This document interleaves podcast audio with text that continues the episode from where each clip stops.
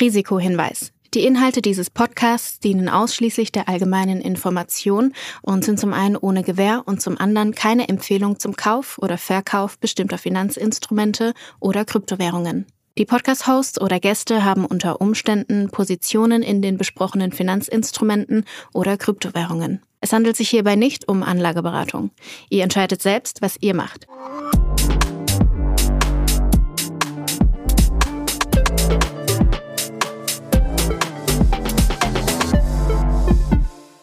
Es ist Folge 93 von Alles Coin, nichts muss. Julius, ich hoffe, du hast den Champagner geöffnet.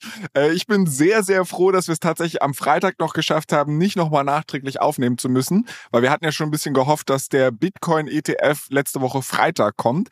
Das hat sich herausgestellt. Ich habe jetzt aber mitbekommen, dass diese Woche, und ich glaube, da kann man auch Tomaten auf den Augen gehabt haben. Es ist nicht an einem vorbeigegangen. Die Kryptowelt hat endlich einen Spot-ETF. Bis dahin war es allerdings eine lange, lange Reise und ich freue mich sehr darauf, von dir zu hören, wie du die Woche erlebt hast. Ich glaube, man kann sich viel mehr Drama oder viel mehr äh, hätte man sich nicht erhoffen können von der, von der Woche mit allen Ups und Downs, die dazugehören. Ähm, es hat mal wieder gezeigt, dass man, man kann gegen, gegen Krypto sagen, was man will, aber es ist auf jeden Fall eine sehr entertaining Geschichte. Ähm, das steht auf jeden Fall fest. Und ja, ich, ich meine, das ist ja auch so ein bisschen mitbekommen. Ja, vielleicht können wir es gleich mal so durchgehen, was alles passiert ist. Und tatsächlich haben wir diese Woche, glaube ich, ein ganz gutes Timing, weil wir nehmen wieder am Freitag auf. Mm, und wir hatten das Announcement, wir hatten jetzt den ersten Tag, an dem die ETFs auch getradet haben, wo wir gleich so ein bisschen über die Volumina oder die, die Zuflüsse, sag ich mal, sprechen können. Und ich glaube, man ist auf jeden Fall besser, als wenn das jetzt irgendwie, weiß ich nicht, am Montag gekommen wäre, weil dann wäre das schon irgendwie alles wieder Schnee von gestern und ähm, hätten wir wahrscheinlich eine extra Folge machen müssen. Hm. Ich muss aber sagen, also vielleicht um, wir hatten ja auch so ein bisschen versprochen und dazu werden wir später auch nochmal ein Update geben, die Leute so ein bisschen mehr hinter die Kulissen auch dieses Podcasts mitzunehmen. Und ich glaube, es ist eigentlich ein ganz guter Startpunkt, damit jetzt an dieser Stelle mal anzufangen. Ich kann mich daran erinnern, ich glaube am Dienstagabend war es, ich weiß gar nicht mehr ganz genau, da saß ich hier auf meinem Sofa, äh, habe meinen Seelenfrieden genossen und krieg eine WhatsApp in unsere Alles Coin Nichts muss WhatsApp-Gruppe, die noch nicht öffentlich ist, wo du geschrieben hast, all Bitcoin ETFs approved. Und ich dachte mir so, bam, äh, ich habe gerade auch gesehen, du hast unseren Twitter-Account aktiviert und jemand hat ja schon drunter gepostet, Flustradamus oder irgendwie sowas. Ich habe quasi meine erste Prediction, kann ich schon Haken dran machen für dieses Jahr. Ich weiß, es war nicht die boldeste. Und ich habe mich schon mega gefreut. Ein paar Minuten später kamst du um die Ecke und hast gesagt, ja, alles fake, zurückrudern, bla bla bla, äh, es ist doch nicht so. Was gab's da für eine Aufregung drumherum? Genau, es gab am Dienstagabend deutscher Zeit, gab es die Meldung, zum, zum, gegen 22 Uhr, glaube ich, oder sowas, gab es die äh, auf Twitter eine Meldung über den offiziellen äh, Twitter-Account der Börsenaufsicht der USA, also der, der SEC, dass alle, wie waren es, elf, glaube ich, elf Stück sind es, ne? Ähm, elf Bitcoin-Spot-ETFs zugelassen werden. Ähm, und dazu gab es irgendwie noch so ein so ein schönes Bild mit irgendwie einem Statement von Gary Gensler oder, also es sah sehr offiziell aus. Und da haben sich natürlich alle drauf gestürzt und irgendwie, ähm, es kam, ich glaube schon noch ein bisschen, bisschen Verwunderung, weil eigentlich sind, sind schon die meisten davon ausgegangen, dass diese Meldung am Mittwoch kommt. In Klammern, Mittwoch war quasi die allerletzte Deadline, an denen sie sich eh hätten entscheiden müssen, weil dann das Ultimatum für all den ersten dieser ETFs abgelaufen wäre. So, und ähm, nicht mal 15 Minuten danach gab es dann einen Tweet vor, über den offiziellen Twitter-Account von Gary Gensler himself, also von dem Vorsitzenden dieser Aussicht, äh, wo er gesagt hat, nee, nee, die Meldung stimmt so nicht. Wir haben noch gar nichts hier zugelassen. und äh, dann war natürlich ganz, ganz schnell klar, okay, ähm, und, und ich glaube, er hatte sogar auch, ich weiß nicht, ob er das in seinem Tweet erwähnt hat, dass der Account gehackt wurde aber irgendwie war es dann relativ schnell klar, dass sich quasi jemand Zugang zu dem Account äh, verschaffen hat. Und somit, äh, ja, eine riesen, eine riesen Euphorie und äh, dann natürlich irgendwie ja viel, viel, glaube ich, Kopfschütteln äh, ausgelöst hat. Also es war tatsächlich so, und Twitter hat das Ganze untersucht und im Nachgang dann auch ähm, mitgeteilt, dass ähm, die Untersuchungen von Twitter oder von, von X ergeben haben, dass wohl jemand sich Zugang zu einer Telefonnummer eines ähm, Mitarbeiters der SEC verschafft hat, der scheinbar äh, Zugang zu diesem Account hatte oder den gemanagt hat, ohne, ohne Two-Factor Authentication, was natürlich auch super äh, äh, Risk Practices äh, sind. Und ja, somit hatte, hatten dann quasi ähm, ja, Hacker äh, Zugriff auf diesen Account und haben das halt genutzt, um diese Fehlmeldung rauszusenden. Es gab dann jede Menge Spekulationen darüber, ob das wirklich Hacker waren oder ob das nicht einfach aus Versehen, der, sag ich mal, der Prakti bei der SEC aus Versehen auf einen Tweet, der vielleicht schon geschrieben wurde, aber noch gar nicht zu diesem Zeitpunkt hätte abgeschickt werden sollen, aus Versehen auf irgendwie Posten gedrückt hat ähm, und so weiter und so fort. Hat sich jetzt so nicht bestätigt und ich würde jetzt mal Twitter-Ex da glauben, dass wenn deren interne Ergebnisse das äh, untersuchen, das äh, so, so gezeigt haben, dass sich jemand dort Zugang verschafft hat, dann war das wahrscheinlich so. Ähm, es gibt da einige Datenpunkte, warum man das anzweifeln kann. Die ganze Timeline war super kurz, also zwischen, zwischen diesem Fake-Tweet und dann dem Tweet von Gary Gensler und dann, sag ich mal, einer Richtigstellung auf dem offiziellen SSC-Account. Das heißt, zu dem Zeitpunkt muss, hätten sie schon wieder Zugriff gehabt, war irgendwie nicht mal eine halbe Stunde und eigentlich kann ich mir das nicht vorstellen. Also wenn ich, ich wenn ich, mir muss ja erstmal auffallen, dass jemand diesen Account gehackt hat, dann muss ich irgendwie bei Twitter anrufen und dann müssen die das irgendwie resetten und mir wieder Zugriff geben. Also das alles in einer halben Stunde ist schon sportlich, aber gut, wer, ich möchte da nicht weiter auf Verschwörungstheorien eingehen. Wir lassen das mal so stehen. Also es gibt natürlich die Möglichkeit, ich mache das gerne für dich, hier weiter Verschwörungstheorien zu spinnen. Aber ich meine, es gibt natürlich die Möglichkeit, dass Gary und Elon einfach krasse Buddies sind. Ich bezweifle es ja. ehrlicherweise, weil Elon Musk mehrfach gesagt hat, er I do not respect the SEC, aber maybe hat er seine Meinung ja da in der Hinsicht geändert. Vielleicht will er X auch wieder in die Börse bringen und versucht sich da irgendwie ein bisschen gut zu stellen. I don't know. Ähm, und dass er halt quasi einfach Gary, seinen Buddy Elon, angerufen hat und der gesagt hat, ich kümmere mich drum, mach dir keine Sorgen. Es kann natürlich auch einfach sein, dass sich zwar jemand Zugang zu dem Account geschafft oder ähm, ja, genommen hat, ich, mir fehlt das Wort, du weißt, was ich meine, und dann aber vielleicht die Zugangsdaten gar nicht verändert hat. Also dass quasi jemand anderes ist in einem Account drin, genauso wie mhm. wir uns ja beide auch den Allescoin-Account auf Twitter und Instagram teilen. Ähm, aber wenn du halt was postest, kann dir ich theoretisch reingehen und deinen Post wieder löschen. Maybe ja. ist es das. I don't know. Wobei da muss ich sagen, dann waren das Hobby-Hacker. Also zwei Sachen dazu. Ich glaube, ein wirklicher Profi, das erste, was die gemacht hätten, wären die Zugangsdaten geändert. Und die zweite Sache, wenn man jetzt davon ausgeht, dass das jemand auch irgendwie mit einem, mit einem Motiv gemacht hat, um irgendwie davon zu profitieren finanziell, dann verstehe ich nicht, warum sie gepostet haben, dass diese ETFs ähm, zugelassen werden weil also die, die, weil, weil, sag ich mal, die Reaktion des Marktes auf diese Zulassung war ungewiss. Also haben wir auch hier besprochen, quasi ist das ein klassischer Sell the News Event oder geht es dann erstmal hoch, äh, geht die Euphorie weiter und so weiter. Was aber, glaube ich, ganz klar ist, äh, wenn man äh, getweetet hätte, dass die nicht zugelassen werden, dass es dann nach unten geht, war, glaube ich, oder wäre mir relativ sicher gewesen.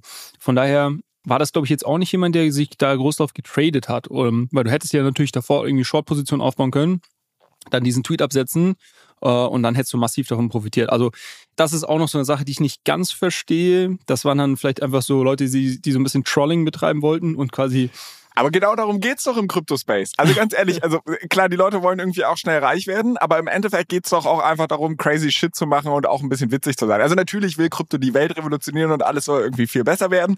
Verstehen wir, diese Ecke gibt's, aber es gibt ja auch einfach Leute, die gerne Meme-Coins basteln und äh, irgendwie coole Stories darum springen und äh, das zeichnet den Crypto-Space ja auch ein bisschen aus, dass es so, eine, so, eine, so ein Sammelsurium an Kuriositäten ist.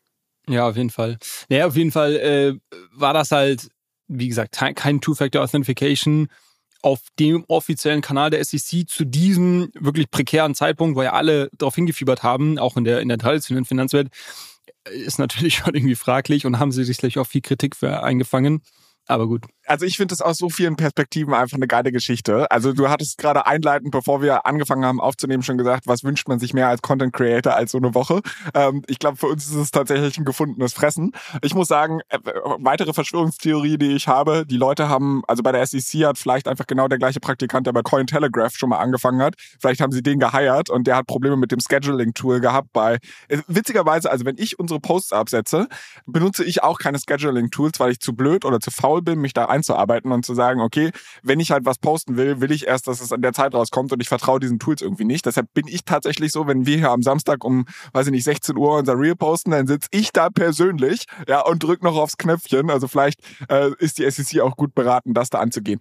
Interessanterweise, wo du das ganze Ding reingepostet hast in unsere WhatsApp-Gruppe, da habe ich zunächst gedacht, maybe ist der Gary Gensler Tweet, der am Ende kam und der hat quasi gesagt hat, yo, it's all fake, vielleicht war der gehackt. Also das war erst so, du hattest mir erst gesagt, okay, ist approved und dann hast du kommentarlos den Gary Gensler Tweet reingestellt und dann habe ich mir gedacht, okay, ist Gary Gensler richtig geschrieben? Ist es der korrekte Handle? Ist es wirklich er, der, also erstmal ist es der korrekte Account und dann vielleicht, was hat jemand für ein Interesse daran, ähm, du pushst das ganze Ding hoch und kommst dann halt um die Ecke. Vielleicht ist er einfacher zu hacken und dann, ne, dass man es halt irgendwie so probiert. Also das war auch eine Richtung, in die ich gedacht habe. Was letztendlich sehr interessant war, äh, ist, dass wir ungefähr, ähm, ja, also ich glaube so 15, 20 Minuten waren es quasi zwischen diesem Fake-Announcement, was auf Twitter rumgegangen ist, und dann der Richtigstellung von Gary Gensler, ähm, dass man in diesen 15, 20 Minuten relativ schön gesehen hat, wie der Markt reagiert hat. Ähm, und das ist natürlich interessant, weil ähm, es war natürlich, wie gesagt, es war die große Frage, ist das ein Sell the News ähm, oder löst das quasi weitere Euphorie aus? Äh, wird Ethereum dann anziehen, weil es vielleicht dann Spekulationen um einen Ethereum-ETF in Zukunft geben wird und so weiter? Und äh, das war natürlich interessant, weil also wir können es ja jetzt schon vorwegnehmen, oder wir haben es ja schon gesagt, quasi am Tag darauf kam ja die offizielle äh, Meldung dann, dass das jetzt alles zugelassen wurde. Und natürlich hatten sich die Leute schon so ein bisschen die Karten gelegt am Tag zuvor, also die ganzen Trader und Bots und was weiß ich was. Und, und das war interessant und ähm, ja, man hat gesehen, also es gab, glaube ich, so eine kurze, kurze Candle nach oben äh, für Bitcoin und dann ging es aber auch wieder ein bisschen runter. Aber was, äh, also Ethereum hat in diesen 15 Minuten relativ stark performt. Ähm, und somit konnte man schon so ein bisschen sehen, dass die Märkte hier äh, ja, forward-looking sind und quasi sobald irgendwie ein Haken an dem Bitcoin-ETF dran ist, sich alle auf das nächste Narrativ stürzen, äh, was jetzt irgendwie der Ethereum-ETF ähm, wahrscheinlich Q2 dieses Jahr dann sein wird. Hm. Auf jeden Fall wilde Nummer. Ich finde es auch, also auch können wir so einen halben Haken an unsere Prediction machen. Also wir hatten uns ja auch so ein bisschen überlegt, okay, wie könnte diese ganze Summe sich auf den, auf den Markt auswirken. Was wir schon mal einen Haken dran machen können, ist, es ging jetzt nicht mega nach oben und das war irgendwie die mega Euphorie, was den Kurs zumindest angeht. Also wir werden ja wahrscheinlich gleich noch im Von Bitcoin, meinst du, oder? Ja, genau. Okay, ja. Ja. Da hatten wir ja so ein bisschen gesagt, okay, da glauben wir auch eher, dass es kurzfristig maybe äh, ein Sell the News Event ist, aber langfristig halt viele Zuflüsse ermöglicht etc. pp. und damit die ganze Nummer dann nach oben geht. Ähm, wie war grundsätzlich sonst so die Reaktion? Also ich habe halt so Tweets gesehen, dass jemand gesagt hat, eigentlich müsste die SEC jetzt mal sich selbst untersuchen wegen Marktmanipulation aufgrund dieses Tweets. Fand ich eigentlich auch ganz funny, aber mal abseits von dieser ganzen Meme-Corner.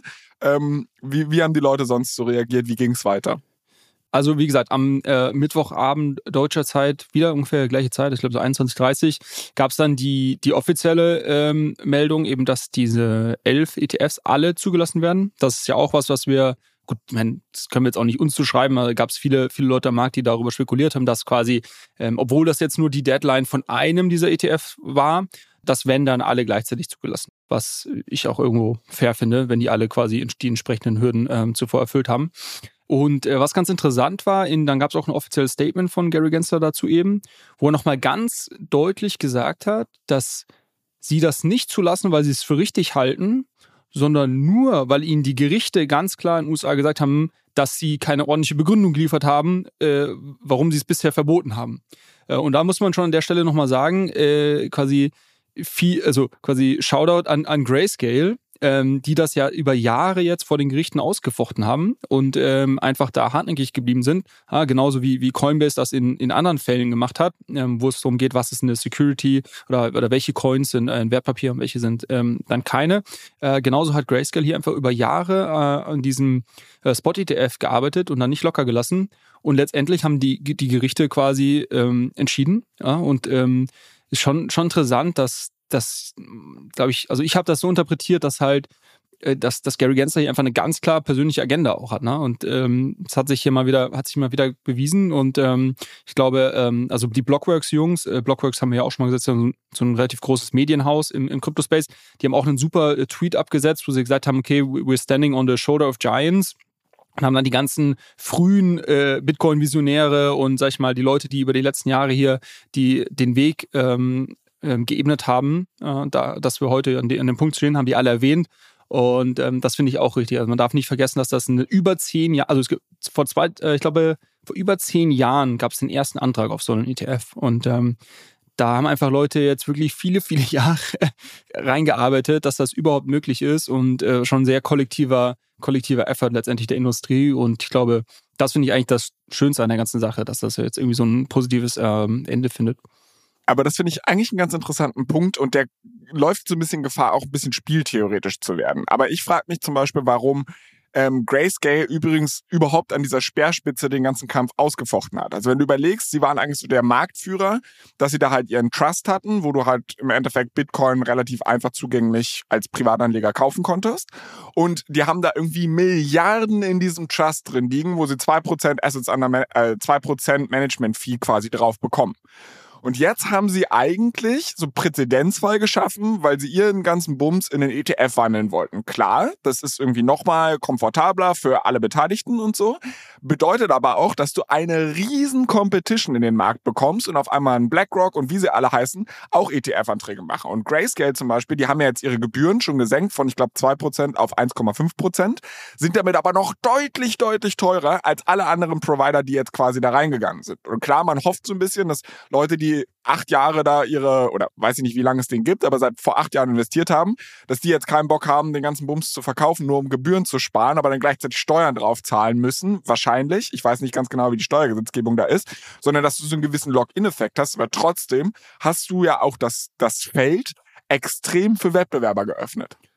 Ja, 100 Prozent. Ich glaube, also ich würde mir das so erklären, dass zu dem Zeitpunkt, wo sie das initial gestartet haben, wie gesagt, das war vor zehn Jahren, sind sie, glaube ich, nicht davon ausgegangen, dass irgendwie ein, ein BlackRock, ein Fidelity und Co. da mit auf den Zug drauf springen. Das hat ja letztes Jahr sogar viele Leute überrascht, dass, dass jetzt die ganz großen Spieler da mitmachen. Ähm, und somit, glaube ich, war das, äh, das Reasoning damals eher, okay, wir haben zwar diesen Trust, den nutzen Leute auch, aber klar, wenn wir natürlich einen, einen fully äh, regulated ETF auflegen, ähm, äh, das ist natürlich ein viel, viel größerer Markt, den wir damit adressieren können. Und somit haben wir dann vielleicht irgendwie, ähm, unsere, ist unser Management viel geringer, aber wir haben halt einen viel, viel größeren Kuchen, ähm, sag ich mal, von dem wir irgendwie essen können.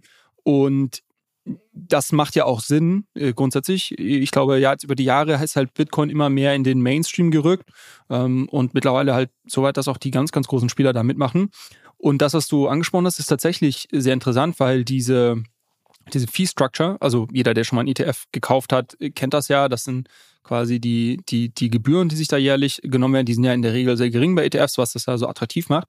Ähm, da gab es jetzt wirklich so ein, so ein bisschen so ein Race to the Bottom über in der Woche jetzt auch noch vor dieser Zulassung, ähm, wo viele, ich glaube auch BlackRock, nochmal runtergegangen sind und die meisten jetzt irgendwo zwischen 0,2 und 0,3 Prozent liegen. Und dann gibt es ein paar. Teilweise ja sogar gar keine Gebühren für die ersten sechs Monate und so ein Bums. Das haben fast alle machen. Das machen fast alle, dass sie bis zu, für die ersten sechs Monate, beziehungsweise bis ein gewisses Volumen erreicht wird, in den ETFs keine Gebühren nehmen.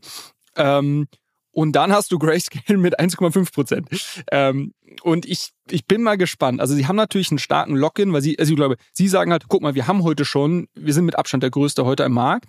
Und wir gehen davon aus, dass unsere ähm, Halter nicht den ETF-Anbieter wechseln. Das muss ihre, muss ihre Annahme sein, sonst macht das überhaupt keinen Sinn. Wenn das so ist, natürlich super, weil da haben sie halt hier die, die Cash-Core mit 1,5 Prozent. Ich bin mal, also das, das wird mal interessant sein zu beobachten jetzt über die nächsten Wochen und Monate, wie sich das äh, verändert, weil äh, ganz ehrlich, ähm, also warum sollte ich bei den ich, ich sehe diesen Login da nicht so stark. Also das kann irgendeine steuerliche Thematik sein, das, das weiß ich tatsächlich nicht. Aber selbst die, wenn du sagst, ich habe irgendwie signifikant Volumen, also irgendwie mehrere hundert Millionen oder Milliarden, sonst was, ähm, dann macht das einen Riesenunterschied, ob ich 0,2 oder 0,25 Prozent zahle oder 1,5 Prozent, vor allem wenn ich das über mehrere Jahre halten möchte. Ähm, und deshalb glaube ich, dass sich da die Gewichte verschieben werden. Ne? Also. Nee, zumal du ja, also diese ganze These von wegen, der Kuchen wird größer, die, die geht dann halt schon nicht mehr auf. Also mal angenommen, von mir aus hast du jetzt halt deinen bestehenden Kuchen, auf den du immer zwei Prozent bekommen hast. Und jetzt kriegst du erstmal auf diesen bestehenden Kuchen nur noch 1,5 Prozent in der Annahme, dass halt keine Sau wechseln wird. Okay, machen wir vielleicht einen Haken, glaube ich nicht dran, aber gehen wir mal davon aus, ist eine Bold Prediction, aber von mir aus haben die, haben die weiß ich nicht, Leute bei Grayscale auch einfach Eier aus Stahl und denken sich, wir, wir ziehen das durch. Aber trotzdem wird ja niemand, der neu, also selbst wenn es die steuerliche Login-Thematik ist, wird ja niemand, der neu in den Markt gehen, sagen, hm, okay, ich habe hier elf verschiedene Produkte, äh, bei den einen bezahle ich keine kein Prozent Gebühr äh, in den ersten sechs Monaten und dann irgendwie 0,25 oder ich gehe zu Grayscale, ja okay, da ist das größte Volumen drin, aber im Endeffekt handeln die eigentlich das gleiche Asset und die machen das ähnlich gut und die Brandnames sind auch ähnlich gut warum zur Hölle sollte ich neu in den Grayscale äh, ETF ja. investieren? Und ich glaube, da wird es schon scheitern. Also dieses von wegen, ich vergrößere den Kuchen, wird halt nicht aufgehen. Ich glaube auch. Ich glaube, also ich glaube, äh, also meine, meine Mini-Prediction an der Stelle, ich glaube, die, die lassen diese 1,5 Prozent so lange, wie es noch geht und quasi melken die Kuh, die sie jetzt haben, bis, das, bis sie irgendwann sehen, dass alle wechseln und dann werden sie halt auch wahrscheinlich dann irgendwie signifikant runtergehen. Naja, gut. Was ganz interessant ist an der Stelle, ähm, vielleicht noch zu erwähnen, ich habe gestern mehrere Meldungen gesehen auf Twitter, dass Vanguard, und Vanguard muss man sagen, ist ja der größte ETF-Anbieter in den USA, mhm. ähm, die übrigens hier eben nicht mit auf den Zug aufgesprungen sind äh, und keinen Bitcoin-ETF bisher announced haben. Da hattest du, glaube ich, auch mal gefragt, so ein bisschen, okay, äh, werden die sich da raushalten oder kommen die jetzt auch? Ähm, die ermöglichen es ihren Kunden und Kundinnen im Moment nicht diese ETFs zu kaufen über die Vanguard-Plattform, ähm, und ein irgendwie ähm, Management-Mitglied hat sich dann auch dazu geäußert, dass scheinbar sie das noch beobachten und ähm, sie aber davon ausgehen, dass diese Produkte nicht ihren Unternehmenswerten entsprechen und sie sie deshalb nicht den Kunden anbieten. Und das ist natürlich, äh, das ist interessant. Also das ist ja schon so ein sehr, sehr politisches Statement.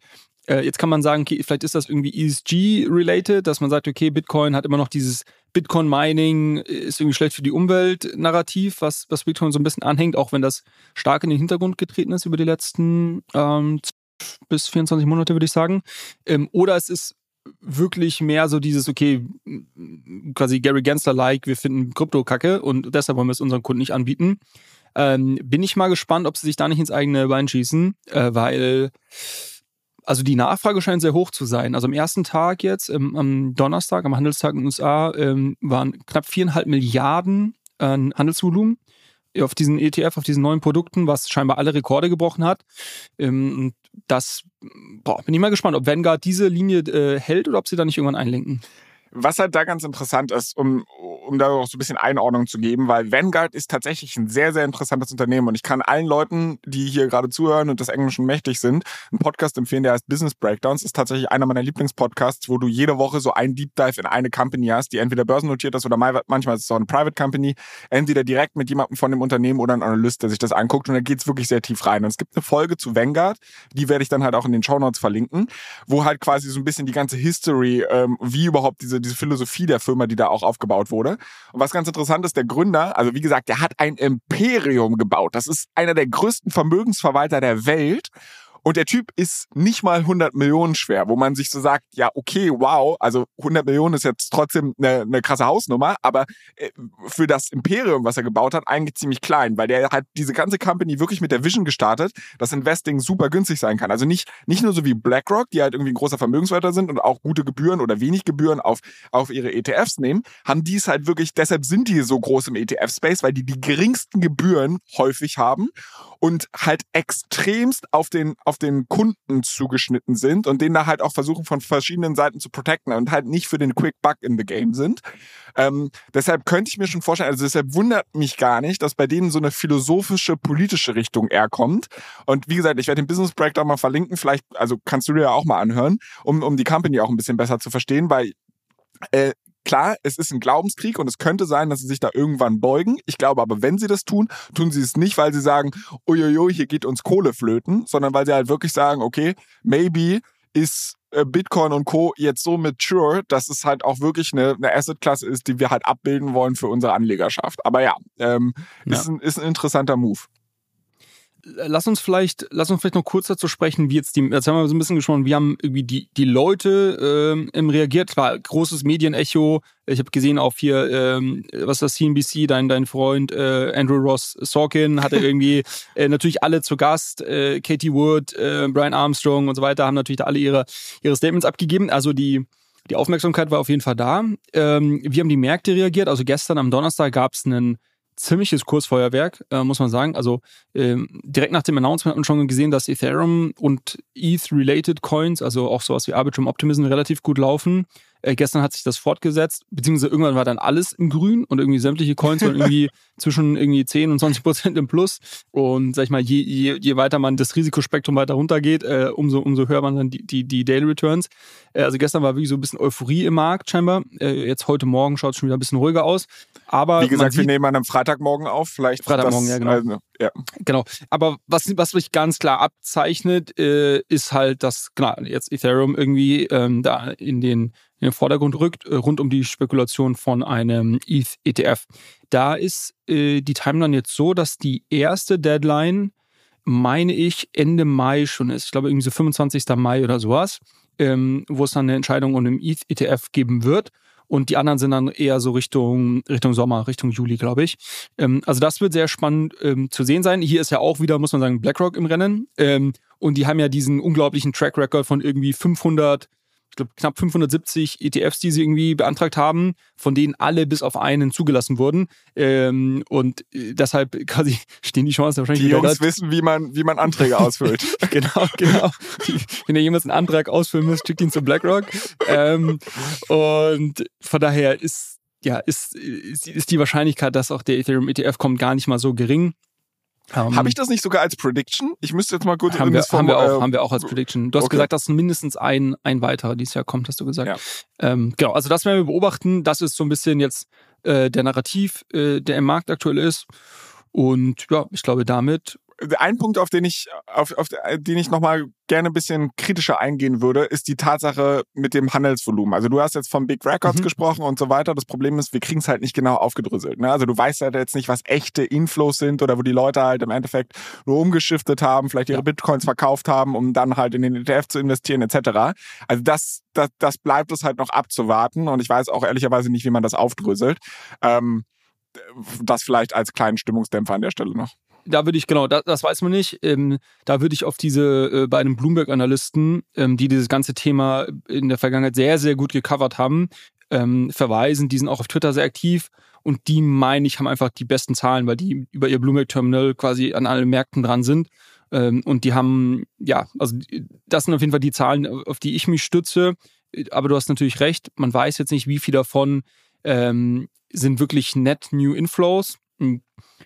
Ich, ist, ist, ich glaube, jetzt aus ein, zwei Tagen wird man auch nicht viel rauslesen können, ähm, aber lass uns das mal beobachten. Es ist, das ist, glaube ich, auf jeden Fall eine sehr, sehr spannende Kennzahl, mal in jetzt in vier Wochen, in, in acht Wochen sowas nochmal sich die Zahlen anzuschauen und sagen, okay, wo stehen wir da? Und ist die Nachfrage wirklich da oder nicht? Denn, äh, um auf den Punkt mit den Gebühren zurückzukommen, dadurch, dass die zum Großteil alle jetzt sehr ähm, niedrige Gebühren nehmen, also irgendwie 0,2 Prozent, 0,25 Prozent, ähm, macht das für die äh, Anbieter der ETFs natürlich auch erst Spaß, wenn sie richtig Volumen da drauf haben. Und man kann davon ausgehen, dass die, die Marketingmaschinerie jetzt ordentlich anschmeißen werden. Ich habe gestern schon die ersten Werbespots äh, gesehen. Ich habe eine unglaublich interessante, äh, was ist interessant, eine lustige äh, Chart gesehen, die habe ich auch retweetet ähm, von, von einem BlackRock-Prospekt ähm, oder einem ja, ich glaube, so, so, so, so ein Marketing-Prospekt, den sie gerade rumschicken. Ähm, wenn du mal, hast du gerade Twitter offen? Äh, also das, das ist ein Problem, was sich lösen lässt. Okay. Warte dann, kurz, jetzt habe ich es offen. Äh, geh mal, geh mal kurz auf mein Profil. Ich glaube, das müsste die letzte Sache sein, die ich geretweetet habe. Das schaut ein bisschen aus ich wie Ich habe so auch gesehen, du hast wieder unseren Account aktiviert. Das ja, das ist, wir werden dieses Jahr, ich habe das, wir werden dieses Jahr wieder äh, Twitter-Account aktivieren. Das wird, äh, das wird, das wird, das wird groß werden. Ähm, also das letzte, was ich hier sehe, du hast irgendein so Bild von Ethereum Project gepostet. Nee, nee, das, äh, Ether, da, äh, drunter, Achso, das, das ist pinned. Das ist pinned. Ja, das ist ja, okay. pinned, genau, drunter, drunter. BlackRock is putting out charts showing Bitcoin is the best performing asset in the last decade. So, ähm, das sieht auch ein bisschen aus wie so ein Periodentable hier aus dem Chemieunterricht. Und was du hier siehst, ist quasi auf die letzten zehn Jahre, glaube ich, ich habe es gerade tatsächlich nicht offen, die unterschiedlichen, ähm, alle unterschiedlichen Assetklassen und wie die performt haben. Und du siehst, glaube ich, in sieben von zehn Jahren, dass Bitcoin immer der best performed Asset war. Ähm, weißt du, woran ich denken musste, als ich diese, diese Chart gesehen habe? Wir haben hier doch mal die Episodenkritik von den Doppelgängern gemacht, wo irgendwie die Aussage getroffen wurde, egal wann man in Krypto investiert hat, man hat immer nur Geld verloren. Ich glaube, äh, den können wir mal diese Chart mal ausdrucken und einmal nach Hause schicken. Ähm, dann weiß ich nicht, ob, ob, ob sie bei dieser Aussage immer noch äh, äh, dran festhalten. Auf jeden Fall ist es interessant, weil du jetzt quasi siehst, okay, die BlackRock-Maschinerie und auch viele andere promoten halt jetzt das massiv an ihre, an ihre Kunden, an ihre Anleger. Ähm, und das bin ich mal sehr gespannt, was da die Inflows in, in ein paar Monaten sein werden mehrere Gedanken dazu. Mir fiel es sehr schwer, mich darauf zu fokussieren, was du überhaupt gesagt hast, weil du gesagt hast, Periodentabelle aus Chemie. Wo ich also denke, das ist so ein typisches bayerisches Ding. Es heißt Chemie, mein Freund. Chemie. Ach so. du, du, bist auch so, du sagst auch China, ne? Äh, China. Ja, nee. Okay, okay. Da habe ich es gelernt, da okay. habe ich gelernt. Okay, ich will dich auch nicht mobben, also hast du dich ja trotzdem toll vorgetragen. Ich glaube, als Einordnung muss man trotzdem sagen, dass klar, Absolute Return super spektakulär. Man muss aber auch sagen, dass der ganze Weg dahin sehr, sehr volatil war. Und wahrscheinlich ja. könnte ich mir halt vorstellen, also klar, wenn du Long-Term-Holder bist, einmal gekauft hast und die, äh, weiß nicht, die Augen geschlossen hast, zehn Jahre später raufguckst, kannst du jetzt glücklich sein. Das Problem bei Volatilität, was häufig in der Finanzwelt als Risiko gleichgesetzt wird, und das ist auch ein Problem in vielen finanzmathematischen Modellen, ist halt, dass es ein sehr risikoreicher Return bis dahin war und wahrscheinlich viele Leute auch überhaupt nicht die Nerven hatten, auch mal Downturns zu überstehen. Das heißt, die Leute haben teuer gekauft, das sehen wir jetzt. Ne? Also die Preise gehen hoch, alle springen auf den Zug auf und dann verkaufen sie wieder am niedrigsten Punkt, weil sie sagen, ah, die ganze Nummer kommt eh nicht wieder. Äh, deshalb ist die Frage, welche Returns die Leute da wirklich realisiert haben. Also muss man mal schauen. Und die dritte Sache, die da dazu einfällt, ist ein Tweet, den ich in den letzten Tagen gesehen habe. Ähm, was ich zum Beispiel auch nicht wusste, dass die Winkelwurst-Zwillinge seines Zeichens oder ihres Zeichens die Gründer eigentlich von Facebook, so das haben sie sich ja selbst so ein bisschen auf die Fahne geschrieben, haben dann ja auch Mark Zuckerberg verklagt, weil der deren Idee eigentlich geklaut hat, haben da auch ein bisschen Geld bekommen. Aber ja. das viel größere Ding oder die viel größere Money, die sie dann gemacht haben, ist halt durch Krypto eigentlich gewesen, sind da Vorreiter, haben bereits am 1. Juli 2013, also vor zehn Jahren, einen Antrag auf einen ähm, Bitcoin-ETF gestellt, der damals abgelehnt wurde. Ähm, und da hat jemand gepostet, der Typ heißt Joe Burnett. Ich kenne ihn nicht, aber wie gesagt, der Tweet ist mir so untergekommen. Ähm, da hat er geschrieben, at the time the price of Bitcoin was less than 100 dollars. Und darunter so ein bisschen als Kommentar, Thankfully, the SEC did not approve it in an effort to protect investors from 550x return. Ist natürlich auch so ein bisschen, äh, also da muss man halt aussagen, es ist jetzt natürlich auch einfach gegen die SEC zu schießen, aber es ist vorher auch einfach nicht abzusehen, wie, wie die Geschichte sich entwickeln wird. Und ähm, es wird immer Sachen geben, wo es verboten wurde und wo man halt irgendwie tolle Returns verziert wurde, aber viele Dinge werden halt auch rausgecasht, die halt tatsächlich ähm, Investoren vielleicht geschadet hätten und unter Umständen übersieht die SEC aber auch mal was und dann ist das Geschrei groß, wo es dann heißt, hätte man das nicht verbieten müssen, bla bla bla. Also von daher, wir sind jetzt gerade alle in Feierstimmung. Ich will auch bloß ein bisschen zu Demut aufrufen. Ja, aber, aber, aber ist das nicht, also absolut richtig, ne? Das ist nicht, nicht, nicht jeder oder die wenigsten haben diese Returns realisiert. Äh, die Volatilität ist enorm. Gleichzeitig, ähm, wenn du so hohe Returns machst, verkaufst du natürlich auch in der Regel schon, schon früher und hältst das nicht. Also jeder, der Bitcoin jetzt über, sag ich mal, über zehn Jahre hinaus hält, wirklich einfach nur hält und nie irgendwas ausgecasht hat, äh, also mein aller, allergrößten Respekt, aber irgendwo, irgendwas stimmt wahrscheinlich da auch nicht ganz äh, im Kopf, weil ähm, es ist, glaube ich, natürlich, wenn du irgendwie investierst und, und ja, tausend über mehrere tausend Prozent Return machst, dass du irgendwann dann auch ähm, Gewinne realisierst, und ja auch absolut richtig. Ähm, aber das mit dem, sag ich mal, äh, dass man diese Returns erstmal realisieren muss, trifft ja in der Aktienwelt genauso zu. Also nur weil jetzt irgendwie ein, ein, Tesla 1000 Prozent gemacht hat, wer hat das denn wirklich auch äh, realisiert? Also Tech-Aktien musst du ja genauso irgendwie diese Gewinne mitnehmen. Ähm, aber da will ich gar nicht länger mit der, mir ist gerade noch ein Thema eingefallen und dann können wir wirklich auch den Deckel auf die Bitcoin-ETFs machen oder auf Bitcoin. Ähm, es gab einen sehr lustigen Tweet um, der glaube ich, ähm, den, den werden wir in Zukunft uns ich nochmal anschauen. Also jemand hat gefragt an äh, die EZB und ähm, Isabel Schnabel, die scheinbar im Executive Board der EZB sitzt, schätze ich mal eine Deutsche, ähm, äh, hat, hat auf Twitter gefragt, when will the ECB start buying Bitcoin for its balance sheet? Und der offizielle Account äh, der, der EZB, der scheinbar auch nicht gehackt wurde, ähm, hat geantwortet, ähm, the ECB is very unlikely to ever buy Bitcoin. Wenn du dich schon verleitet fühlst zu antworten, also ich, ich glaube nicht. Ich glaube in, äh, ich habe es ja auch schon mal als Prediction gesagt, ich glaube in weniger als fünf Jahren hat die EZB Bitcoin auf dem Balance Sheet. Du musst halt aber auch überlegen, dass die, also gegenüber dem Balance Sheet der großen Zentralbanken, also Fed und EZB, ist der Kryptomarkt ehrlicherweise ja ein Furz. Also du wirst halt das komplette Balance Sheet nie darüber absichern können. Nur über einen Teil. Ähm, es sei denn, der Krypto, genau, es sei denn, der Kryptomarkt wächst jetzt extrem. Und du glaubst wirklich, dass das halt ein, ein Ding wird? Ja, ich meine, die haben auch, auch alle ein bisschen Gold auf dem Balance Sheet, oder nicht? Ja, also maybe. Was ist denn die Long-Term Prediction? Ich sage, ich sage, ich sage Long-Term Prediction. Die ja. EZB hält mehr als einen Bitcoin auf dem Balance Sheet innerhalb von fünf Jahren. Innerhalb von fünf Jahren. Und ich glaube, dieser Tweet wird überhaupt nicht gut äh, altern, ne? Agent ja, äh, funny Nummer. Okay, du hattest es schon angedeutet. Äh, wir machen Sack zu. Ich habe das Gefühl, dass ich über irgendwas in diesem, in dieser ganzen Bitcoin-Mania oder Bitcoin-ETF-Nummer noch mit dir reden wollte. Ich habe es aber vergessen, deshalb lass uns wirklich einen Sack zumachen, was dieses Thema angeht. Weil wir haben als wenn das nicht schon schräg genug wäre, dass die Kryptowelt jetzt mittlerweile über einen Bitcoin-ETF verfügt. Ähm, auch noch das Thema Meme-Coins, was sich ein bisschen gewünscht wurde. Was hat es damit auf sich? Genau, das wollte ich mal ansprechen hier aktiv, weil ich das gesehen habe auf Twitter, aber auch in unseren äh, DMs auf Instagram und so weiter. Ähm, dass sich mehrere Leute gewünscht haben, dass wir mehr und häufiger zum Meme-Coin sprechen, wie wir die wie wir die aus, aus, auffindig machen, wie wir da irgendwie früh dabei sind und sowas. Ähm, da muss ich euch leider enttäuschen, weil äh, das ist nichts, was ich irgendjemand ans Herz legen würde, das zu tun. Ähm, und auch nichts, wo wir jetzt Expertise oder, oder ich vor allem Expertise drin habe. Ähm, und ich halte mich da wirklich daran, die, sag ich mal, Definition von einem Meme. Also, wenn ich etwas lustig finde und das Gefühl habe, das hat irgendwie das Potenzial für ein Meme, dann ziehe ich das vielleicht in Erwägung und dann auch mit, mit einem kleinen Geld, ähm, kleinen äh, äh, Geldbetrag. Das letzte, was ich hier besprochen habe, war dieser Hund mit dem Hut drauf, wo irgendwie der, der Hut so Meme geworden ist. Äh, habe ich gleich noch eine Story zu übrigens dazu. Ähm, aber jetzt irgendwie irgendwelche random, sonst was, Shiba, bla bla bla, zum der tausendste Coin, äh, die irgendwie alle sich vertausendfachen und danach wieder auf Null gehen, da bin ich nicht dabei. Und da ähm, werden wir hier auch ähm, unser, unsere Reichweite nicht nutzen, um da irgendwelche komischen äh, Meme-Coins zu stellen. Also äh, sorry, da seid ihr äh, hier an der falschen Adresse.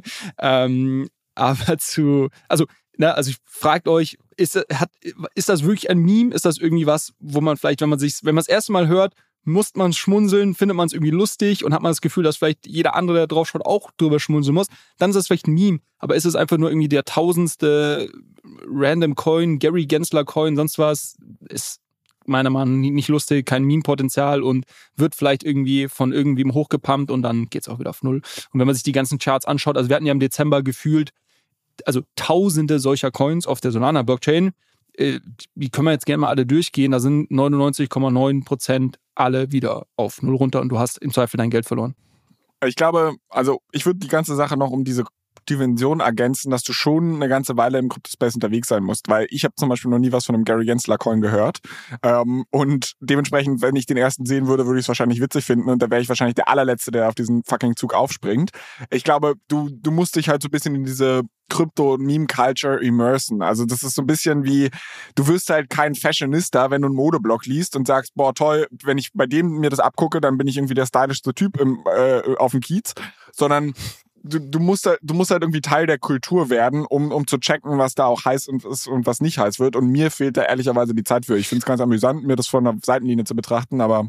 Ja, ja, und, und die Frage ist halt auch so, ab wann hat was eine kritische Masse? Also quasi, es werden jeden Tag, dadurch, also ein, ein Coin zu erschaffen mit irgendeinem random Namen, kostet mich fast nichts und quasi, also da kann ich Tausende am Tag erzeugen. Das machen auch Leute. Ne? Dann gebe ich ein bisschen Liquidität rein und schaue, ob irgendwie Leute aufspringen oder promote das auf irgendwelchen Telegram-Gruppen und sowas. Das ist ja auch alles ultra shady. Also wenn du davon hörst, bist du der allerletzte. das, das, musst, das musst du wissen. Du bist hier nicht, nicht der Schlauste und der, allerletzte, der davon hörst. Und deshalb sollte man das nicht machen. Ähm, meistens äh, also wenn ich die Sachen interessant finde, ist, wenn es irgendwie so eine kritische Masse hat. Wenn ich irgendwie sehe, dass plötzlich mehrere Leute irgendwie diesen Hut von dem Hund auf andere Bilder drauf photoshoppen und das irgendwie teilen und das wird irgendwie ein bisschen größer. Oder im Frühjahr hatten wir das mit Pepe, wo irgendwie, das, keine Ahnung, wie viele tausende Pepe-Memes es gab. Ähm, oder dieser Harry Potter, Shiba Inu, sonst was äh, Coin, äh, Obama, Harry Potter, also der war einfach schon wieder so absurd, ähm, dass er schon wieder lustig war. Ähm, das sind für mich so die Ausnahmen und das schaue ich mir dann ein bisschen genauer an. Ähm, aber ansonsten, genau, also ähm, sorry dafür, äh, dass ähm, werden hier nicht irgendwelche Meme-Coins chillen oder sonst was. Äh, aber genau, zu dem, äh, zu dem einzigen, den ich aktuell lustig finde, äh, oder vielleicht den zwei Monk finde ich lustig und diesen Hund mit Hut.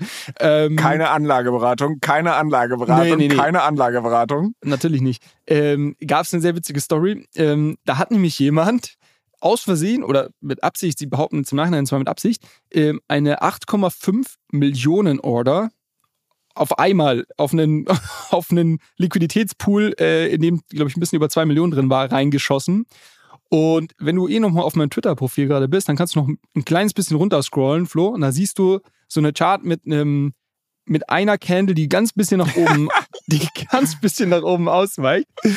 Und, und man muss, man muss zwei Sachen sagen. Also der, der, der Preis in diesem Coin war, glaube ich, so bei 20 Cent. Äh, diese Person hat zu einem Durchschnittspreis von, glaube ich, 80 Cent gekauft oder sowas, oder 60 Cent und hat über zwei Millionen äh, dieser Order verloren einfach nur an MEV-Bots, also quasi die Leute, die Frontrunning betreiben. Ähm, äh, und und äh, ja, das, keine Ahnung, was dadurch, was den Leuten durch den Kopf ging. Also im Investmentbanking nennt man diese ganze Nummer Fat Finger Mistake. Wahrscheinlich wollte er nicht 8 Mio reinpacken, sondern 80.000 oder was weiß ich. Und das war einfach ein fucking Typo, weil seine Finger zu fett waren. I don't know. Ähm, wilde Nummer auf jeden Fall. Mir ist übrigens eingefallen, was ich noch zu den, zu den Bitcoin-ETFs und der ganzen Marketingmaschinerie äh, nachschieben wollte, ist nur bedingt im, im Zusammenhang damit. Aber das ist doch eigentlich ein herrliches Klima für zwei Typen mit einem Krypto-Podcast, oder? Was so Sponsorships angeht. Also, das müsste doch, müssten doch jetzt eigentlich unsere Heydays werden, oder? ähm, ja, äh, ich meine, also diese ganzen ETFs, die richten sich jetzt nicht an den deutschen Markt, deshalb weiß ich nicht, ob wir jetzt da direkt so von profitieren. In Deutschland gibt es ja schon solche Produkte, diese im ETCs, glaube ich, sind das, mhm. oder ETNs gibt es, glaube ich, auch. Ähm, ich weiß jetzt nicht, ob ein Van Eck oder ein, einer der amerikanischen äh, äh ETF-Anbieter jetzt unbedingt einen deutschen Podcast äh, sponsern will, aber ja, du, ich, ich glaube, dass das einfach mehr Aufmerksamkeit auf das Thema lenken wird und ähm, somit haben wir glorreiche Zeiten vor uns. Okay, also ich, ich drücke uns die Daumen. Ansonsten ähm, lass uns vielleicht so einen kurzen Einschub machen, was so ganz Community-Stuff angeht. Wir haben ja da letzte Woche sehr viel gemeinsam gebrainstormt. Ich glaube, das wäre an der Zeit, hier ein Update zu geben, bevor wir vielleicht fachlich weitermachen. Und ich muss sagen, bevor wir, bevor ich dich frage, wie es an der Telegram-Front aussieht und so weiter, und ich dir von den Pullis erzähle, muss ich einmal mein Leid bei dir klagen. Und zwar wurde ich schmerzlich von unserem Audio-Producer gerade darauf hingewiesen, wir machen ja auch hier YouTube. Ne? Ich habe übrigens äh, gerade in eine Webcam investiert, wenn du das sehen willst. Also jeder, der hier mich mal frontal sehen möchte, geht auf unseren YouTube-Kanal. Dann könnt ihr äh, uns halt quasi auch live äh, in Farbe und mit Ton und so weiter sehen. Und da hat wohl jemand vor unserem Jahresausblick, hat jemand drunter kommentiert, dass sie dich sehr sympathisch findet, aber mich kannst du weglassen. Also, Zitat, denn den Flo kannst du weglassen. Der hat ja überhaupt keinen Schimmer. Krass, der Turi. Das heißt also, äh, hätte ich diese Nachricht schon gestern bekommen, muss ich sagen, ich hätte mich in den Schlaf geweint. Und ich hoffe, die Community lässt hier auch ein bisschen Liebe für mich da, weil sonst wird der Turi mal ganz schnell in den Sack hauen. Ja, aber noch viel geiler ist die Antwort darauf, wo, wo, wo nicht etwa geschrieben wird, nee, Flo ist eigentlich auch ein super Tuf. Da wird nur geschrieben, ja, das ist doch das ganze Konzept. Das weiß doch jeder, dass, dass der keinen Plan hat. Oh Gott, herrlich. Einfach nur herrlich. Das tut weh und dass du das jetzt auch noch so feierst. Also ganz ehrlich, Nein, wer so einen Co-Host hat, braucht keine Feinde. Ey. Zeig, zeig mir Liebe für Flo. Aber du hast viel Liebe bekommen diese Woche, Flo. Äh, du mit deinem pinken Pulli äh, das haben stimmt. sehr viele das Nachrichten stimmt. bekommen. Da bin ich auch also da war ich echt überrascht, vor allem auf allen Kanälen. Du hast ja nicht mal alles gesehen. Also bei uns haben halt viele Leute auf, auf äh, Instagram geschrieben. Ich habe jetzt auch gesehen, dass es tatsächlich ein, ein, zwei Kommentare auf Twitter gab, sogar öffentlich. Und mir haben Leute nochmal auf LinkedIn geschrieben, dass Count Me In auf WhatsApp sogar Leute, wo ich nicht mal wusste, dass die unseren Podcast hören, meinten, so einen pinken Pulli würde ich auch nehmen. Äh, ein, zwei Leute haben gesagt, es ist zu wild. Also ich glaube, ich muss mich jetzt einmal drum kümmern. Ich glaube, es wird ein Pain, insbesondere wenn wir das Ding verkaufen, weil, wie gesagt, ich will es halt nicht zu ähm, zu Gewinnerzielungsabsicht oder sowas, die steckt da nicht hinter, sondern ich will im Endeffekt das Ding zu Selbstkosten weitergeben. Das Problem ist, wahrscheinlich müssen wir da fucking Umsatzsteuer drauf erheben und ich muss eine Steuererklärung für unser Minigewerbe machen oder so. Deshalb äh, gibt mir ein bisschen Zeit, dass ich da eine Struktur irgendwie aufsetze, mit der wir halt sowas machen können. Ähm, da muss ich mich einmal belesen, wie wir es am klügsten machen, dass es am wenigsten Kosten für uns alle verursacht.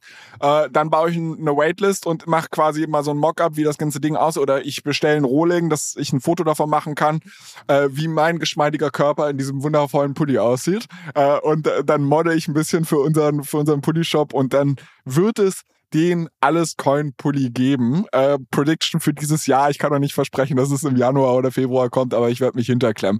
Du hattest aber auch eine Hausaufgabe, mein Freund. Wie sieht's in der Front aus?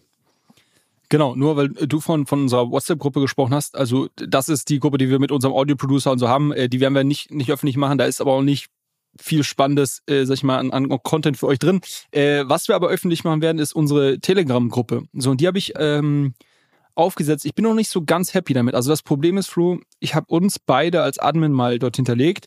Das Problem ist aber dann, dass wir nicht unter unserem Namen schreiben, sondern dann schreibt man unter dem Namen der Gruppe.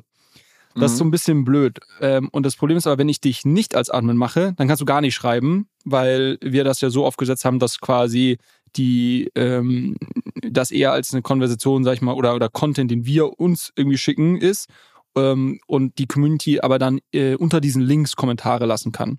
Ja. Ähm, also dass die Diskussion darüber geführt wird, das macht das Ganze auch viel übersichtlicher. Also von dem äh, Konzept von diesen ähm, von dem äh, von dieser Gruppe, das ist so ein Broadcast Broadcast Channel heißt das auf Telegram, bin ich eigentlich sehr happy. Das einzige Problem ist, dass wir äh, dass ich immer noch keine Lösung habe, wie wir eine Konversation darüber führen können. Ähm, also ich hatte auch schon ein bisschen überlegt, dass wir vielleicht einfach jeder, bevor eine Nachricht eintippt, seinen Kürzel halt reindenkst, also irgendwie FA und ja. JN. Das Problem ist halt, es ist dann trotzdem nicht wie ein klassischer Chat angeordnet, weil halt alles untereinander kommt. Also es ist halt immer die gleiche Person, die dann halt postet und man muss schon sehr genau darauf achten, wer was schreibt. Ich finde es auch nicht 100% optimal. Ich würde es jetzt allerdings auch nicht overengineeren. Also genau. Wir fangen jetzt damit an. Wir fangen jetzt damit an. Okay. Wir werden, äh, ich habe es auch schon auf, auf Twitter, ich habe es ich hab's eh schon entschieden, Flo. Äh, wir werden äh, so. in dieser Folge in die Show Notes äh, den, äh, den Link zur Gruppe packen. Ähm, dann kann man da beitreten und wie gesagt, das Ganze wird dann so funktionieren, dass Flo und ich dort ähm, äh, reinschreiben können und auch äh, eben Links teilen können, irgendwie äh, ja, unterschiedliche Sachen ähm, reinposten können. Ähm, das ist quasi ein, Read-Only von der, von der anderen Seite, aber sagen wir mal, ich poste irgendeinen Link zu einer Chart und ihr habt irgendwie eine Frage dazu oder ähm, habt irgendwie selber eine Idee äh, oder einen, einen, Kommentar dazu, dann kann man quasi dahinter, gibt es dann so ein kleines Kommentar-Button, da kann man draufklicken und dann kann man quasi zu diesen einzelnen Links oder Nachrichten, die wir eben reinschicken, eine, eine äh, Diskussion ähm, das Ganze ist dann relativ schön aufgeräumt und ähm, ich glaube, damit werden wir mal an den Start gehen, werden wir mal gucken, wie das aufgenommen wird. Und mit Sicherheit gibt es dann da irgendwie Verbesserungspotenzial. Dann machen wir eine, eine zweite Runde. Ähm, aber das ist jetzt mal unser erster Wurf, würde ich sagen. Finde ich eine tolle Nummer. Ich finde auch klasse, dass du es schon entschieden hast, ohne mich zu fragen, aber das ist in Ordnung. Ich würde tatsächlich, glaube ich, in dieser Telegram-Gruppe, und ich weiß, dafür ist sie nicht gedacht, aber sie gilt ja auch so ein bisschen zur Community-Pflege. Und deshalb werde ich sie gleich mal an der Stelle zweckentfremden. Ich würde da auch einen Thread oder quasi eine Frage reinposten, wie der Pulli überhaupt aussehen soll. Wenn es ein, zwei Leute gibt, die äh, hobbymäßig Grafikdesigner sind oder was weiß ich, postet eure besten Mockups, wenn ihr da halt auch irgendwie die Assets braucht, was, was das Logo angeht oder so, dass ihr das ordentlich da darauf photoshoppen könnt.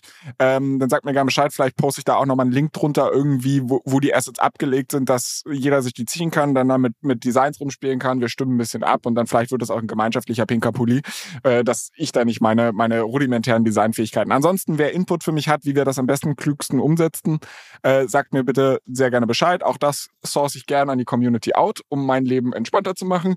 Und ich freue mich sehr darauf. Ansonsten bleiben wir natürlich auch, und das passt jetzt so einfach an der Stelle, aber ich spaß mir dann bei der Abmoderation, weil wir sind noch nicht am Ende. Wer uns aktuell halt irgendwie noch wirklich äh, one-to-one äh, kontaktieren möchte, der kann das natürlich weiterhin tun auf Instagram, allescoin-pod und Julius. Du, wie gesagt, bist ja jetzt auch krass im Twitter-Game. Also ich find's geil, weil wir, unsere Arbeitsteilung war immer so ein bisschen, du machst eigentlich Twitter und ich mach, ich mach, ähm, ich mach unseren Instagram-Account. Finde ich geil, ah, dass du jetzt auch so. Ich, ich beantworte viele, ich beantworte viele inhaltliche Fragen auf Ach, Instagram. Ja, genau, das kann ich ja nicht. Ich bin der fucking Turi, lebt damit. Hättest du jemand suchen müssen, der Ahnung hat. Ähm, aber nee, genau, dementsprechend, ähm, also finde ich toll, dass, dass wir da auch so ein bisschen mehr Content-Game machen. Ansonsten lass uns aber weiter mit den Themen machen, weil ich hatte es schon angekündigt, wir sind noch nicht am Ende, sondern du hast mal wieder irgendwas total Kryptisches reingetickert in unser Doc. Da steht Optimism, das kenne ich. Ich glaube, das ist eine Art Layer 2, also sowas wie Arbitrum, quasi was zur Skalierung von, von Ethereum verwendet werden soll. Bin ich da vollkommen auf dem falschen Dabei? Kannst du ein bisschen so visuelles Feedback für mich geben und nicken, so, ja, nee, ich rede? Ist, ist richtig, genau. Also okay. Optimism ist ein, ist ein Layer, Layer 2 ähm, Ökosystem und die haben, das hatten wir damals äh, auch, boah, das ist schon über muss gut über ein Jahr her sein, weit über ein Jahr und her sein. Und trotzdem kann ich mich dran erinnern, du willst jetzt bestimmt Where's Waldo? Oder? Ähm, nee, nee, nee, hat nichts mit, mit, so, äh, Zero mit Knowledge, Zero Knowledge äh, Kryptographie also stimmt, zu tun. optimistisch, sorry. genau, sondern optimistisch. Sondern was die gemacht haben, die haben einen ganz interessanten ähm, Governance Approach. Also es gibt einen, einen OP-Token und äh, die haben so, äh, so eine zwei, also so ein bisschen angelegt an, sag ich mal, ähm, ähm, ja, wie, wie das auch in der Politik teilweise gepflegt wird, dass du so zwei Kammern hast oder äh, also gewisse Sachen von, von deinem Interesse haben die auch so ein, so ein Two-House-Governance-Approach. Also sind da relativ innovativ, was diese ganze äh, Governance der, der Blockchain angeht ähm, und haben, sind auch sehr innovativ, wie sie diese Tokens verwenden um ihr Ökosystem zu pflegen. Denn was sie am Anfang schon announced haben, als sie gelauncht sind mit den Tokens, dass sie gesagt haben, wir werden äh, unsere Tokens dafür verwenden, um sogenanntes Retroactive Funding zu betreiben. Ähm, das ist auch was, was in der, ähm, der Wissenschaft teilweise ähm, äh, erforscht wird, ob das quasi ein spannender Incentive-Mechanismus ist.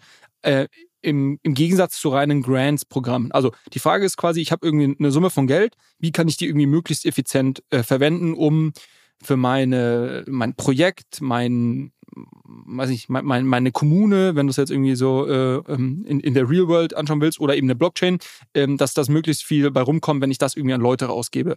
So der, der Standard-Approach, den die meisten Leute machen, ist, dass sie irgendeine Form von Grants-Programm auf, auflegen, wo man sich eben für, für bewerben kann. Und dann kriegt man quasi sein Geld und dann kann man anfangen zu arbeiten. Und Optimism macht das eben andersrum. Die sagen quasi, nee, nee, arbeitet mal, macht mal irgendwie was Cooles bei uns und wir sagen euch aber, ihr werdet am Ende des Tages dafür belohnt werden. Ähm, und, Bisschen ähm, so wie so ein Airdrop-Prinzip eigentlich. Also, dass du, du weißt nicht ganz genau, ob du es bekommst, aber. Richtig, richtig, richtig. Ja. Ähm, und äh, was jetzt eben geschehen ist, ähm, es gab jetzt die, eine, große Runde von diesem Retroactive Funding. Es wurden, jetzt muss ich festhalten, 30 Millionen OP-Tokens ausgeschüttet.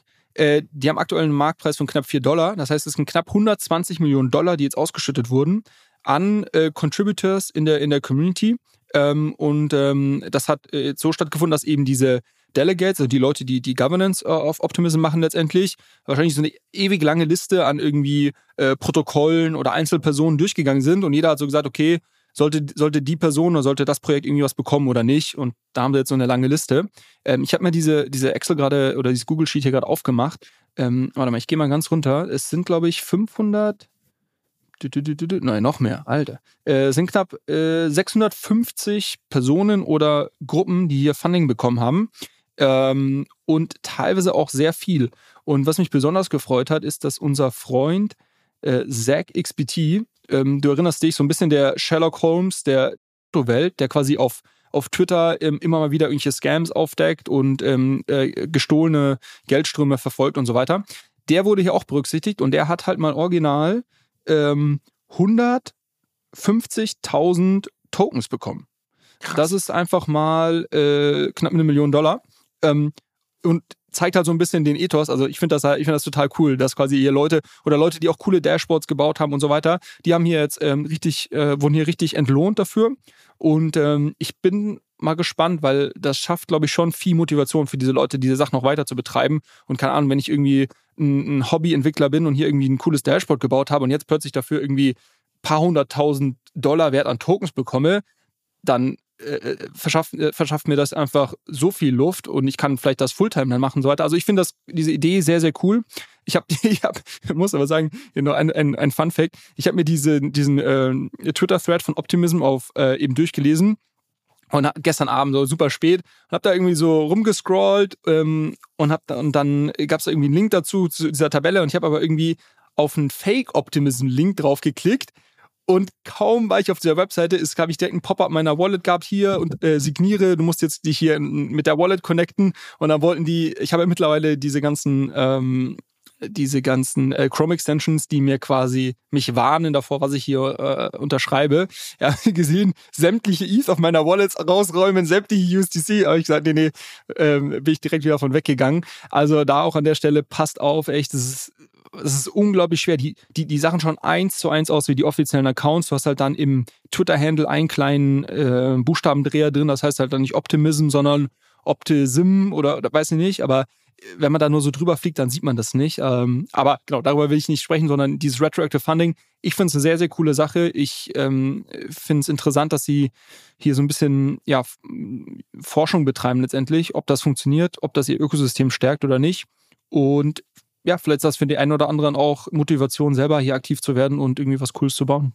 Ich finde es auch ein sehr, sehr cooles Konzept. Ich finde es aber nur cool als Ergänzung zu dem standardmäßigen Funding. Weil so ein bisschen, also ich sehe den Vorteil dieses ganzen Programms, dass du halt sagst, okay, die, die Aussicht, dass es unter Umständen am Endeffekt eine Belohnung gibt, wird wahrscheinlich dazu führen, dass in Erwartung dieser Belohnung mehr Leute wirklich was bauen, als dann wirklich Leute irgendwas bekommen. Oder vielleicht wird es dann halt auf einen größeren Kuchen verteilt, aber du vielleicht mehr Aktivität ins Ökosystem ziehst, weil ungewisse Belohnung.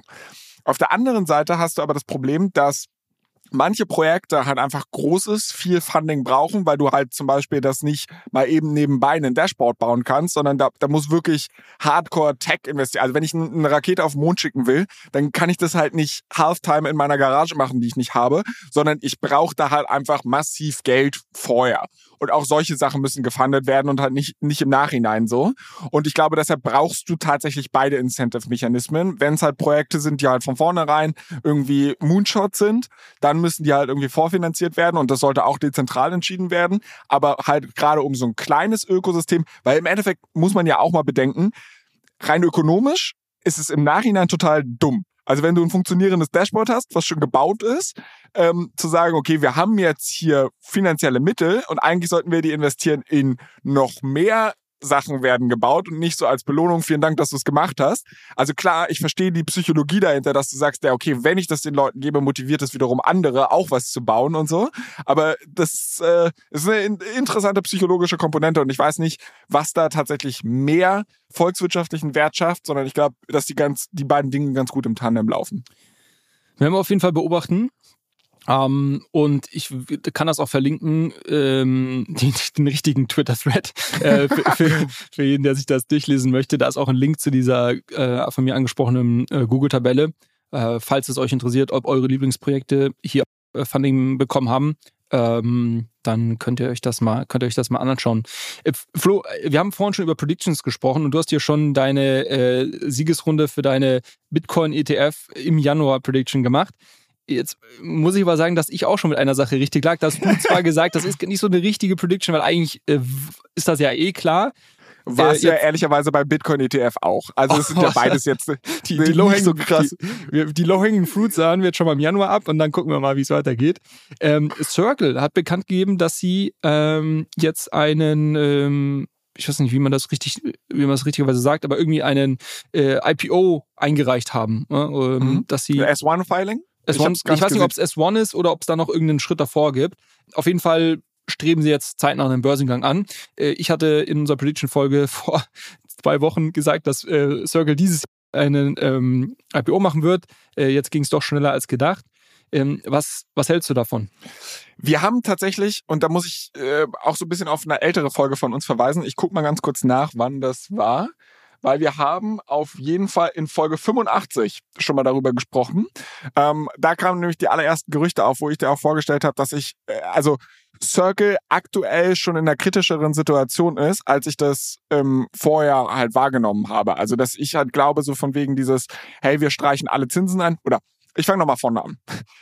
Nummer eins, für Circle ist es schon der zweite IPO-Versuch. Also sie haben vorher, glaube ich, keinen ähm, klassischen IPO versucht, sondern wollten einen Spec-Merger machen. Das ist mittlerweile schon ein paar Jahre her.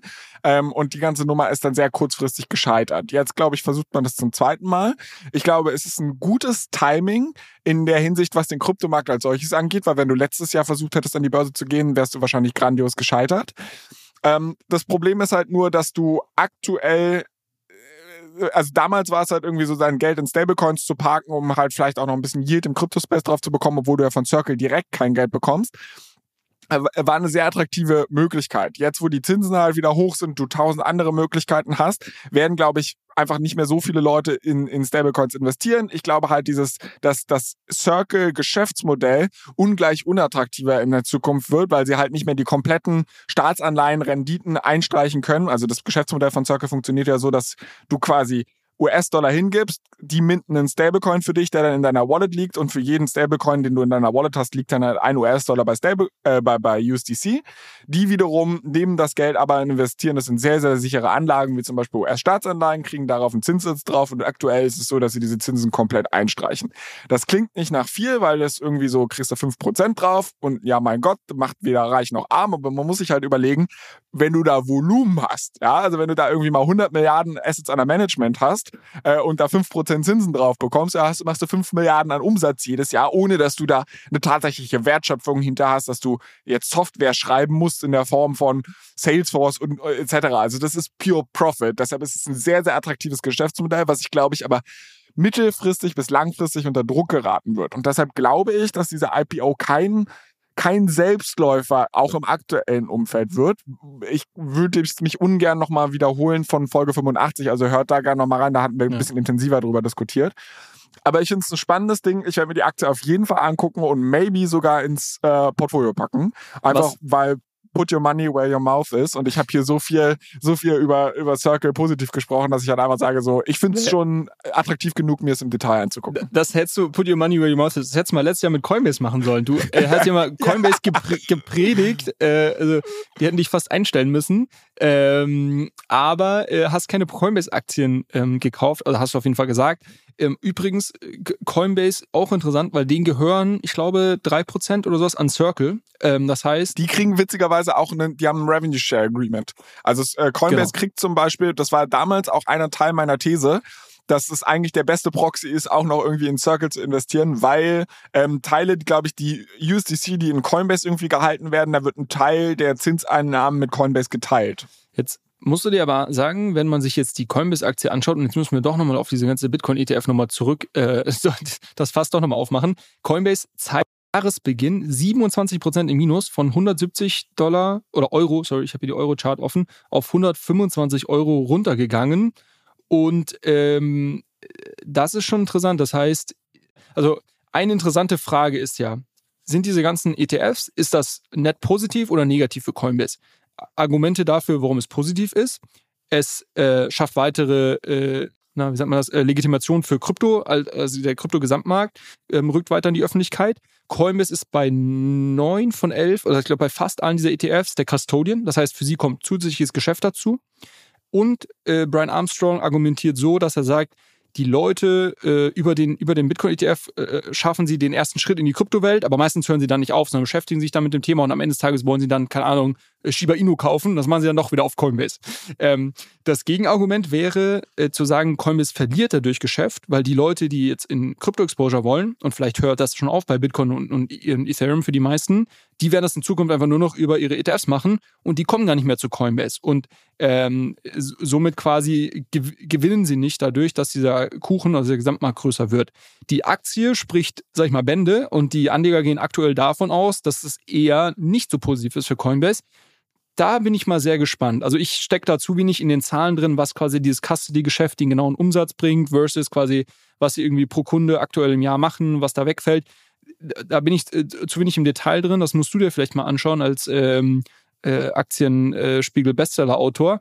Aber Du alter scheiß Aktientourist. Ja? Geh weg da. ähm, dann wirst du auch wieder Liebe aus der Community bekommen.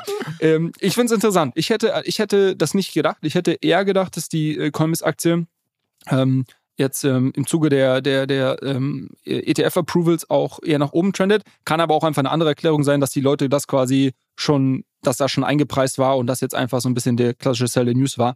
Naja, das ist mir nur gerade aufgefallen, weil wir über Circle gesprochen haben und ähm, Circle und Coinbase da eben so eine Connection haben. Also meine erste, wie gesagt, ich habe mir die Zahlen jetzt auch länger nicht angeguckt. Meine Prediction fürs Protokoll galt ja auch nur für 2023 und da bin ich dick im Plus. Also lass mich in Ruhe damit, jetzt hier irgendwie mir die Suppe madig zu machen. Äh, ich glaube, das ist nicht so, wie das Sprichwort geht, aber das ist auch egal. Ich wollte meine, meine erste, ähm, mein erstes Gefühl war so, ja, okay, du erzählst jetzt irgendwie von äh, 25 Prozent, 23 Prozent in diesem Jahr down. Ähm, muss das zwangsläufig auf den ETF zurückzuführen sein? Da hätte ich jetzt gedacht, na okay, die, die ETF-Nummer gibt's ja viel früher und die hat am Anfang sogar Coinbase beflügelt. Also warum sollte es jetzt auf einmal so krass runtergehen? Ähm, tatsächlich ist es wirklich so, dass am Tag des ETF-Approvals es, glaube ich, 7% runterging. Ich weiß nicht, ob sie nebenbei noch irgendwas anderes veröffentlicht haben. Es kann tausend Gründe haben. Es kann wirklich da auch ein Sell the News sein. Ich glaube grundsätzlich, also wenn ich einfach komplett long-term gehe und da müsste ich mich krass täuschen, ist halt Coinbase eine, eine starke Brand in einem Markt, der zunehmende Akzeptanz gewinnt und sie sind einer der wenigen rechtlich legitimierten Player auch oder beziehungsweise am besten regulierten Player, die sich halt am meisten an die Spielregeln halten. Mich würde wundern, dass du da wirklich langfristig einfach krass verkacken kannst. Ich glaube, was sie halt echt meistern müssen, ist, sie dürfen diese Position nicht aufgeben, dass sie im Endeffekt der Fiat On-Ramp, oder ich, ich glaube, das ist dann On-Ramp, ne? Also, dass Ja. sie im Endeffekt was halt wirklich ein Problem werden könnte, ist, wenn ich halt Krypto über meinen PayPal-Account kaufen kann, weil die meisten Leute haben halt PayPal und wenn ich dann einfach sage, ich will ein bisschen Bitcoin kaufen, zack, easy peasy, da muss ich mich jetzt nicht extra bei einer Kryptobörse anmelden. Das könnte halt ein Problem werden. Und das heißt, Coinbase muss eigentlich mehr in den Alltag der Leute noch reinwachsen. Vielleicht gibt es auch irgendwie Art Kreditkarten, auf denen dann halt wiederum Krypto, all diese Dinge, also wo du jetzt, du musst ja auch noch von deinem Gnosis-Experiment übrigens berichten, fällt mir mal auf. Äh, ich habe die Karte noch nicht. Ich habe so, die Karte ja, okay. noch nicht. Ich warte. Aber äh, solche Sachen und ich glaube, da muss Coinbase halt strategisch einfach sich, sich sehr beim Consumer breit machen, um wirklich die erste Anlaufstelle, der erste Touchpoint in der Hinsicht zu sein und und diesen diesen Space nicht aufgeben an ähm, an irgendwelche anderen Zahlungsdienstleister etc. Und ich glaube, da haben sie eigentlich langfristig ganz gute Karten. Das ist aber sehr aus der Hüfte gerade geschossen und sehr mit Vorsicht zu genießen. Also ich kann mir die Zahlen da wirklich mal im Detail angucken und versuchen zu ergründen, was da die Fürs und Widers sind, inwiefern das. Du hast es ja schon ganz gut zusammengefasst, aber ich kann dir gerne mal eine Einschätzung da in einer der nächsten Folgen auch nochmal geben. Trotzdem sind wir immer noch nicht am Ende, obwohl wir jetzt mittlerweile schon relativ lange in der Folge drin sind. Aber wir haben natürlich auch ein paar Hörerfragen bekommen, mal wieder. Und eine Hörerfrage geht in die Richtung Wallet Security. Äh, du hast es mir hier in Stock kopiert. Ich habe ehrlicherweise sehe ich nicht, von wem die Hörerfrage kommt, deshalb seht es mir nach. Aber im ähm, Grunde genommen ist das eigentlich ein Krypto-Veteran, der ist auch schon seit 2017. Das ist witzig, dass man den Zusammenhang vom Veteran spricht, aber hey, wir nähern uns den zehn Jahren. Jemand, der schon länger in, im Krypto-Space unterwegs ist und der fragt nach deinem Wallet-Management. Also wie viele unterschiedliche Wallets führst du überhaupt? In welchem Verhältnis stehen da Cold Wallets zu Hot Wallets? Ähm, wie bleibt man her über diese ganzen Adressen? Also wie managst du das überhaupt? Hast du da irgendeinen Schwerpunkt und ähm, führst du irgendwie zentralisiert Buch? Also äh, lange Rede, kurzer Sinn. Du hast überall ein bisschen Klimpergeld liegen. Wie behältst du den Überblick? Und wo verstaust du es überhaupt? Ja, ja, ist, ist tatsächlich, glaube ich, eine, eine, eine gute Frage. Also aus mehreren Gesichtspunkten. Ich glaube, der, das, Unsere der Hörer Aspekt stellen nur gute Fragen, mein Freund. Ja? okay. So, mach der, weiter. Der, und, und, lassen nur super Kommentare unter YouTube-Videos. Nein, das nicht. ähm, ich glaube, das erste ähm, oder das, das, erste Thema, warum das eine, eine gute Frage ist, ist, weil es so ein bisschen das Thema Wallet Security anschneidet. Ähm, wir können darüber sprechen. Das zweite ist, ähm, so ein bisschen die Frage, glaube ich, ähm, Management, wenn man wirklich auf mehreren Chains aktiv ist und irgendwie mehrere, wirklich mehrere Wallets dann irgendwann noch hat. Also kann man so ein bisschen ähm, so ein bisschen berichten, ähm, wie ich das handhabe. Also ähm, meine Hauptwallets sind alles ähm, Multisigs, die ich mit entsprechenden Hardware-Wallets connected habe. Multisig wow, wow, heißt. Wow. Genau, danke. Multisig heißt, dass ähm, es mehrere Schlüssel gibt, die eine Transaktion unterzeichnen müssen, damit man diese Transaktion tätigen kann. Also ihr könnt euch das so vorstellen, es gibt drei Schlüssel. Einen hat Flo, einen habe ich und einen habe ich irgendwo im Bankschließfach in der Schweiz liegen. Ähm, das heißt, selbst wenn Flo gehackt wird oder wenn ich gehackt würde, also nur einer von uns beiden, würde das nicht ausreichen. Oder selbst wenn einer die Bank ausfindig macht und da irgendwie einbricht, würde das auch nicht ausreichen. Sondern man braucht zwei von drei Schlüssel, ähm, um eine Transaktion machen zu können. Du kannst das beliebig machen. Du kannst auch sagen, ich brauche fünf von sieben Schlüsseln und machst das irgendwie so Horcrux-mäßig, verteilst auf der ganzen Welt deine Ledger. Keine Ahnung. Äh, Gibt es auch Leute, die das machen übrigens. Ähm, also man kann das beliebig sicher machen. Ähm, und dann ist es so natürlich noch die Frage, wie, wie ähm, also das ist das Setup grundsätzlich. Und dann ist die Frage, wie speicherst du diese einzelnen Schlüssel? Und da äh, ist halt wahrscheinlich immer noch das sicherste, quasi auf Hardware-Wallets äh, zu setzen. Ähm, das heißt irgendwie Ledger, Trezor und Co. Ähm, und die dann entsprechend ähm, dort entsprechend äh, die für die Signatur dieser dieser einzelnen äh, Multisig-Wallets zu nutzen. Ähm, genau, das ist insofern relativ sicher die Kernthematik ist, Aber was, wo was nimmst du da für einen Anbieter? Also können wir so äh, das, da, der Standard, also der Standard ist, was eigentlich fast alle verwenden, sind Safes. Also Safe ist ähm, im, im Ethereum-Ökosystem der, der, der größte Anbieter. Ähm, auf Solana, glaube ich, hat Soulflare so ein Multis, ne, äh, Phantom, nee, Phantom und Soulflare. Nee, ich meine, Soulflare und oh, ich habe den Namen vergessen, wie die anderen hießen. Aber es gibt noch einen anderen Anbieter, ähm, das im, im Solana-Ökosystem, die auch so ein Multisig anbieten. Ähm, und das werden immer mehr Ökosysteme irgendwie auch haben. Ähm, genau, das Wichtigste ist hier halt, wo wo hältst du die Private Keys für deinen Ledger irgendwo auf. Ähm, Im Zweifel sollst du, selbst wenn du irgendwie eine Multisig aufmachst mit drei unterschiedlichen Wallets, ja, wenn du alle drei Private Keys irgendwie bei dir zu Hause unter dem Kopfkissen hast, dann, ist, dann kannst, du, kannst du auch mit zehn Wallets machen. Wenn du die alle an einem Ort auf, äh, aufbewahrst, bringt es dir auch nicht viel.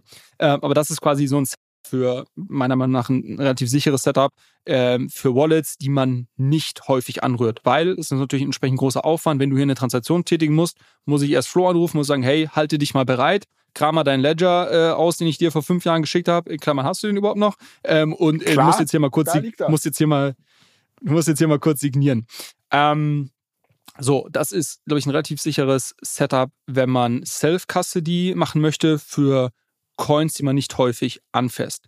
Äh, die Alternative dazu wäre zu sagen, man geht zu einem äh, äh, gut regulierten zentralen Börse wie Coinbase äh, oder, oder ähm, Kraken und, und gibt noch ein paar ähm, und, und lässt die Tokens dort liegen. Ähm, muss man natürlich jeder für sich unterscheiden. Ich versuche immer so die Lanze für Self-Custody zu brechen, weil ich das ähm, dieses Prinzip Not Your Keys, Not Your Crypto schon sehr wertschätze. Aber man hat natürlich dann auch so ein bisschen diesen Aufwand, äh, den man betreiben muss, um das Ganze entsprechend sicher aufzusetzen. Ähm, Genau. Und dann ist die, dann ist quasi die Frage, ich brauche ja auch noch irgendwie Wallets, um irgendwie interagieren zu können mit irgendwelchen Dapps, wenn ich irgendwelche Sachen ausprobieren möchte, wenn ich irgendwie mal schnell auf, keine Ahnung, äh, Uniswap was traden möchte oder auf, auf CowSwap oder sonst wo ähm, oder wenn ich mal irgendwie kurz ein NFT minten möchte. Ähm, und da ähm, nutzen halt nutzen die meisten Leute ähm, halt diese, diese Browser-Extensions, also es kann Metamask sein, Rabi Wallet, Phantom, Solana-Ökosystem und so weiter und so fort.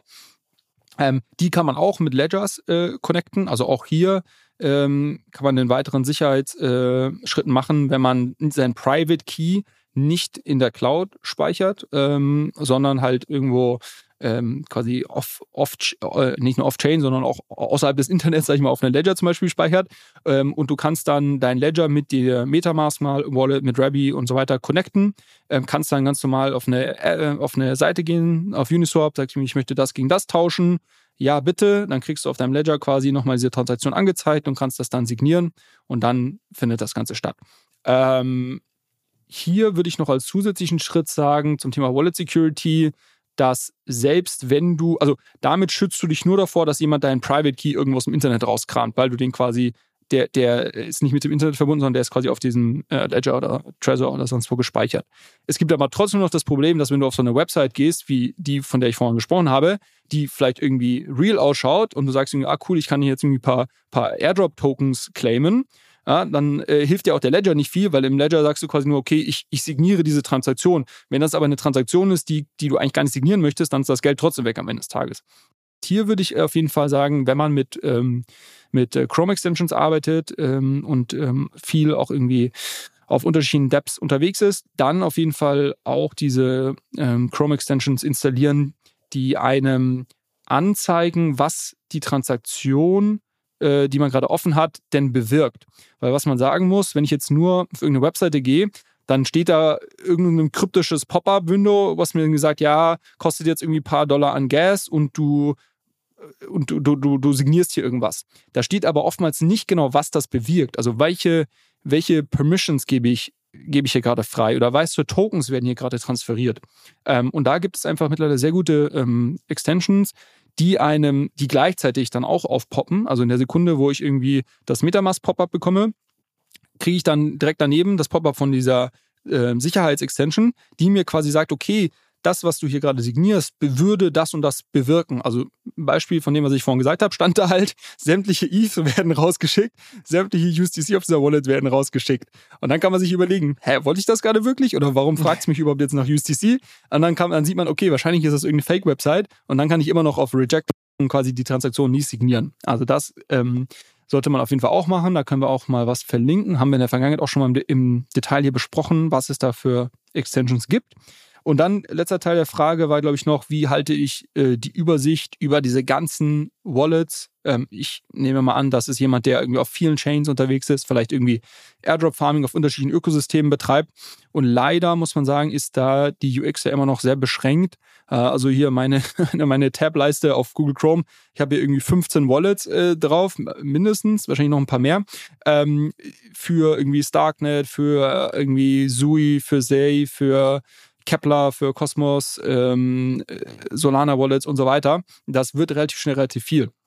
Ähm, so, wenn man das dann noch quasi, wenn man wirklich Airdrop Farming betreibt, ich habe schon ich mache das nicht so und da irgendwie dann 50, äh, 50 Adressen auf jeder dieser Wallets hat, dann wird es natürlich sehr schnell unübersichtlich. Ähm, und hier würde ich, äh, glaube ich, wieder diese grundsätzliche Unterscheidung treffen. Sind das Wallets, wo irgendwie signifikant Assets drauf liegen? Oder ist das eine Wallet, wo ich irgendwie mal 100 Dollar drauf geschickt habe? Oder 50, keine Ahnung was, nur um irgendwo mal mir ein Ökosystem anzuschauen und vielleicht irgendwie mich für einen Airdrop zu qualifizieren. Ähm, Wenn es zweiteres ist, ähm, glaube ich, ist es fair, diese Private Keys auch in einem guten Passwortmanager zu speichern. Ähm, sowas wie, wie ein One-Password, muss jeder für sich entscheiden. Ähm, aber wenn es um solche Beträge geht, habe ich da wenig Bedenken. Wenn es größere Beträge sind, oder bei mir zum Beispiel, ich habe mal irgendeine, so wie heißt die dann hier, ähm, in so eine Wallet Leap, Leap Cosmos Wallet habe ich mir mal installiert, um eine Celestia Airdrop zu claimen. So mittlerweile ist der Airdrop schon ein bisschen was wert. Ähm, und dann habe ich das quasi, den Private Key dann auch entsprechend ähm, ähm, speichere ich woanders. Ne? Und ähm, so muss man das, glaube ich, ein bisschen unterscheiden. Also ich würde das immer so ein bisschen an dem, an dem Wert, der auf diesen einzelnen Wallets drauf ist, äh, festmachen. Und ähm, wenn's, wenn's nicht, wenn, wenn auf der Wallet nicht viel liegt, ist es, habe ich persönlich kein Problem damit, diesen Private Key auch auf einen Password Manager irgendwie zu speichern. Ähm, wenn mir die Wallets wichtiger werden, ähm, dann ähm, eben auf sichere Lösungen gehen, wie Hardware Wallet, äh, wie quasi Multisigs und so weiter. Ganz ehrlich, wir haben diese Folge begonnen mit ganz, ganz viel Optimismus, ganz viel Feierei.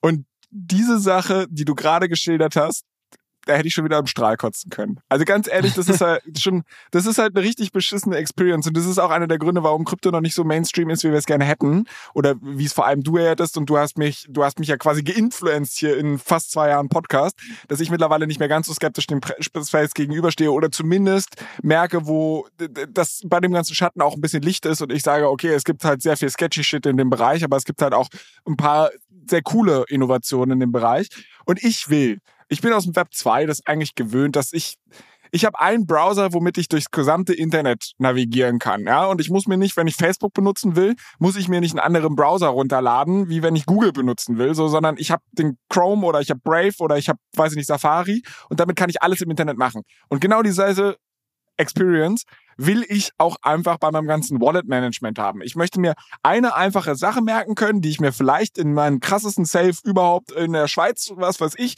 irgendwie absperre und damit kann ich auf jedem Ökosystem äh, arbeiten, ich muss mir keine Gedanken machen, wo wie wo Coins sind und so weiter und so fort. Es muss intuitiver werden, weil der Otto Normalverbraucher, die scheiß Kryptotouris, ja, wie ich ja selbst einer bin, die wollen sich nicht damit auseinandersetzen. Die wollen halt einen One-Stop-Shop haben und da müssen wir hin. Ja. Ja, ähm, du hast es, ohne es zu wissen, Flo, dir, mir gerade schon die perfekte Überleitung für unser letztes Thema heute und deine Hausaufgabe auch gegeben. Ähm, denn ich habe mich zuletzt mal ein bisschen mehr mit dem äh, SUI-Ökosystem beschäftigt. Also SUI ist auch eine neue Blockchain, hatte ich ja, glaube ich, schon mal erwähnt. Das ähm, sind die Ex, ähm, wurde gestartet von Ex-Meta-Mitarbeitern. Ähm, wer sich erinnert, Facebook hatte mal das Projekt Libra, wo sie eine eigene Blockchain quasi bauen wollten, das dann aus regulatorischen Gründen eingestampft wurde.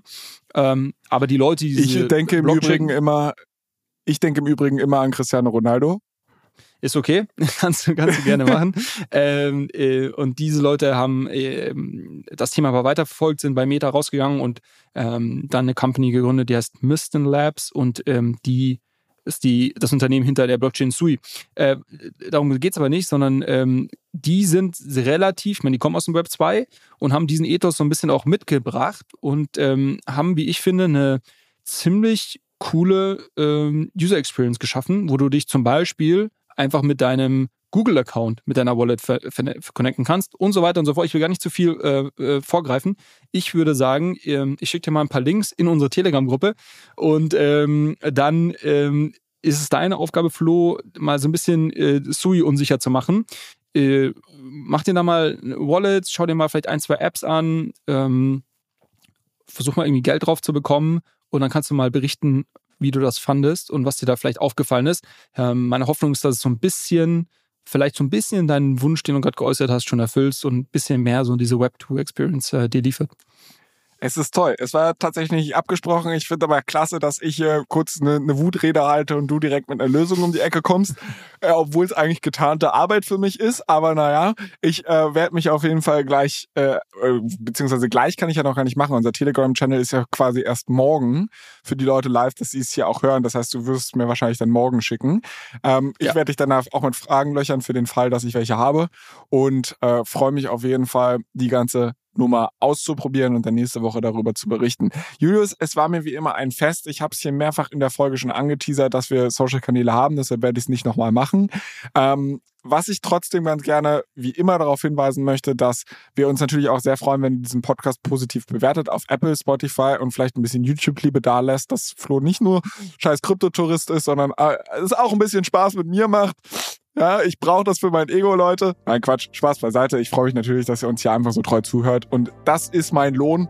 Ähm, Julius, ich freue mich sehr, wenn wir nächste Woche wieder quatschen. Bis dahin wünsche ich dir ein wundervolles Wochenende. Mach gut. Ciao, ciao. Ciao, ciao.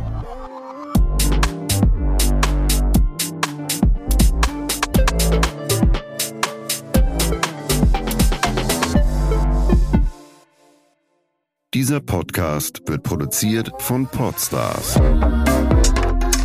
bei OMR.